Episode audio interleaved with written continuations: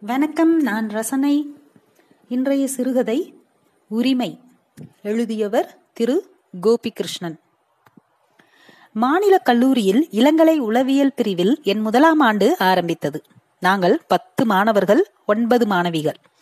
மதுரையில் என் பாட்டியின் கண்டிப்பான வளர்ப்பும் வீட்டிலுள்ள கோவிலில் தின பூஜையும் அவர் நடத்திய பஜனை மண்டபத்திற்கு வரும் பெண்களை அக்கா தங்கை அத்தை மாமி பாட்டி என்று அழைக்க வேண்டி வந்த திணிக்கப்பட்ட நிர்பந்தமும் பாலுணர்வு புரிந்தும் புரியாத நிலையில் ஒரு அழகிய இளம் பெண்ணை பார்த்து ஒரு ஆணுக்கு ஏற்படும் இயற்கையான அழகுணர்வே பஞ்சமகா பாதகங்களுள் ஒன்று என்ற குற்ற உணர்வை ஏற்படுத்திய மனநிலையும் என்னுள் சற்று தாராளமாகவே சங்கோஜ பாவத்தை வளர்த்திருந்தன.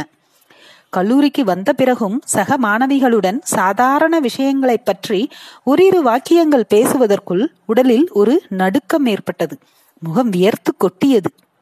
முதலில் என்னுடன் சகஜமாக பேசியது ரோசிஜான் தான் என்னமோ என்னோடு நெடுங்காலம் பழகியது போல் எடுத்த எடுப்பிலேயே அவள் என்னுடன் பேசிய முதல் வாக்கியம் என்ன ராஜ் இன்னைக்கு அட்டகாசமா சட்டை போட்டிருக்க? யாரையாச்சும் காதலிக்கிறியா? யார் அந்த அதிர்ஷ்டசாலி பெண்? எனக்கு உண்மையிலேயே தூக்கி வாரி போட்டது. முகத்தில் வழக்கமாக வழியும் வியர்வையுடன் சற்று அசடும் சேர்ந்து வழிந்தது. மிகவும் கஷ்டப்பட்டு வரவழைத்துக் கொண்ட புன்சிரிப்பு என்று நான் நம்பிய ஒன்றை வெளிப்படுத்தினேன். அவளும் சிரித்துக்கொண்டே சென்று விட்டாள் எனக்கு அதிர்ச்சி இன்னும் நீங்கவில்லை. புது மாதிரியான சட்டை நான் போட்டால் ரோசிக்கு ஏன் அது அட்டகாசமாக பட வேண்டும்? அட்டகாசமான சட்டை போட வேண்டும் என்றால் ஒரு காதலி ஒருவனுக்கு இருக்க வேண்டுமா? எனக்கு வாழ்க்கைப்பட போகிறவள் அதிர்ஷ்டசாலியாகத்தான் இருக்க வேண்டும் என்று ரோசி ஏன் நினைத்தாள்? அன்று இரவு தூங்க ஒரு டயசப்பம் தேவைப்பட்டது. ரோசி பார்ப்பதற்கு அழகாகவே இருந்தாள். அவளிடம் எனக்கு ரொம்பவும் பிடித்த ஒன்று அவள் மூக்கின் நுனி சற்று தூக்கலாக இருந்தது. ஒரு ரோமானிய அம்சம். ஓராண்டு கழித்து மறு ஆண்டு வந்து அதுவும் கழித்து மூன்றாம் ஆண்டு இறுதியில் இருந்தோம். ரோசியும் நானும் இந்நேரம் மிகவும் நெருங்கி பழகி கொண்டிருந்தோம். இப்பொழுதெல்லாம் எனக்கு வியர்த்து கொட்டுவது இல்லை. மூன்று கலை நிகழ்ச்சிகளுக்கும் அடிக்கடி கல்லூரி சிற்றுண்டி சாலைக்கும் தோராயமாக ஒரு இருபது ஆங்கில படங்களுக்கும் சேர்ந்தே சென்றாகி விட்டிருந்தோம் என்னை அவளுக்கு ரொம்பவும் பிடித்து விட்டிருந்தது என்னை போல் ஒரு இனிய நண்பன் கிடைக்க அவள் கொடுத்து வைத்தவள். அவள் வாழ்க்கையில் நான் கலந்து விட்டால் வேறு ஏதும் தேவையில்லை. நான் புலங்காகித்துக் கொண்டிருந்தேன். இரவில் அவள் பளிச்சென்ற புன்னகை பூக்கும் முகமும் முகத்தில் குறிப்பாக அவளது அழகிய மூக்கும் ஏன் கண்முன் தோன்றிக் கொண்டிருந்தன? எனக்கு ஏதேதோ கற்பனைகள்.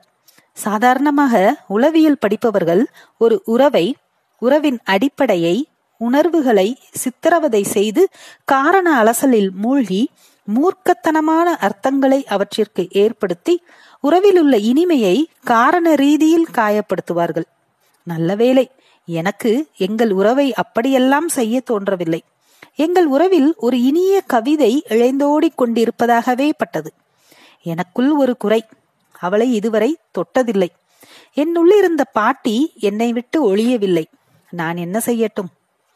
என் சக மாணவர்கள் ரோசியையும் என்னையும் சேர்த்து கண்ணா பின்னா என்று கழிப்பறை சுவர்களில் எழுதியோ ஆட்டின் படத்தையும் அம்பிக்குறியையும் வரைந்தோ எங்கள் உறவில் அவர்களுக்குள்ள அக்கறையை பிரகடனப்படுத்திக் கொள்ளவில்லை. என்ன இருந்தாலும் உளவியல் மாணவர்கள் கண்ணியமானவர்களே.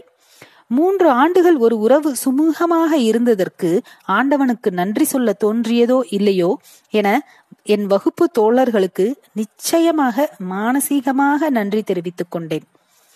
இறுதி ஆண்டு பல்கலைக்கழக தேர்விற்கு இன்னும் இரு தினங்களே இருந்தன.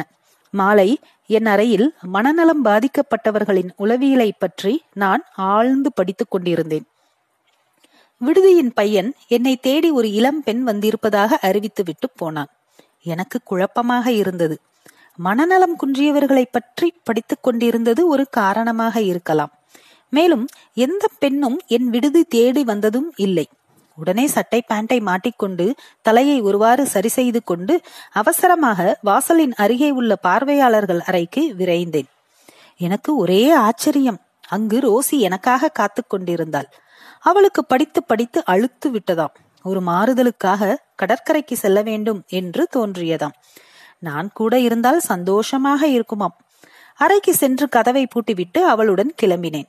வழிநெடுக இனிமையான அந்நியோன்களை பேச்சால் பகிர்ந்து கொண்டு மணற்பரப்பில் வெகு தூரத்தை கடந்து அலைகள் மணலை தொடும் இடத்திற்கு வந்துவிட்டோம்.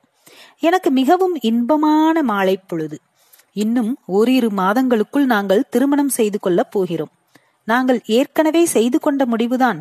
அந்த எண்ணத்தில் நான் என்று நம்பிக்கொண்டிருக்கும் ஒன்றிற்கு ஒரு பாதுகாப்பு உணர்வு. ஏதேதோ இனிய எண்ணங்கள்.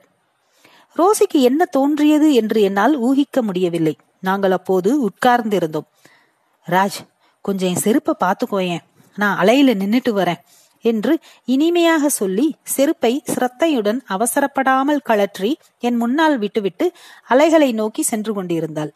அவள் பின் அழகையோ நடை எழிலையோ ரசிக்க எனக்கு அப்போது நிச்சயம் தோன்றவில்லை. எனக்கு ஒன்று உடனே நினைவுக்கு வந்தது. நான் மதுரையில் அடிக்கடி சென்று கொண்டிருந்த கோவில் வாசலில் அழுக்கு சட்டையும் கிழிந்த அரைக்கால் சட்டையும் போட்டுக்கொண்டு ஒரு பத்து வயது சிறுவன் கோவிலுக்கு வரும் பக்தர்களிடம் பத்து பைசா வாங்கிக் கொண்டு அவர்களது காலணிகளை பாதுகாத்துக் கொண்டிருந்தான். மாநில கல்லூரியை விட்டு நான் வெளியேறி இருபது ஆண்டுகள் ஆகின்றன. என் மனைவியின் பெயர் ரோசி இல்லை.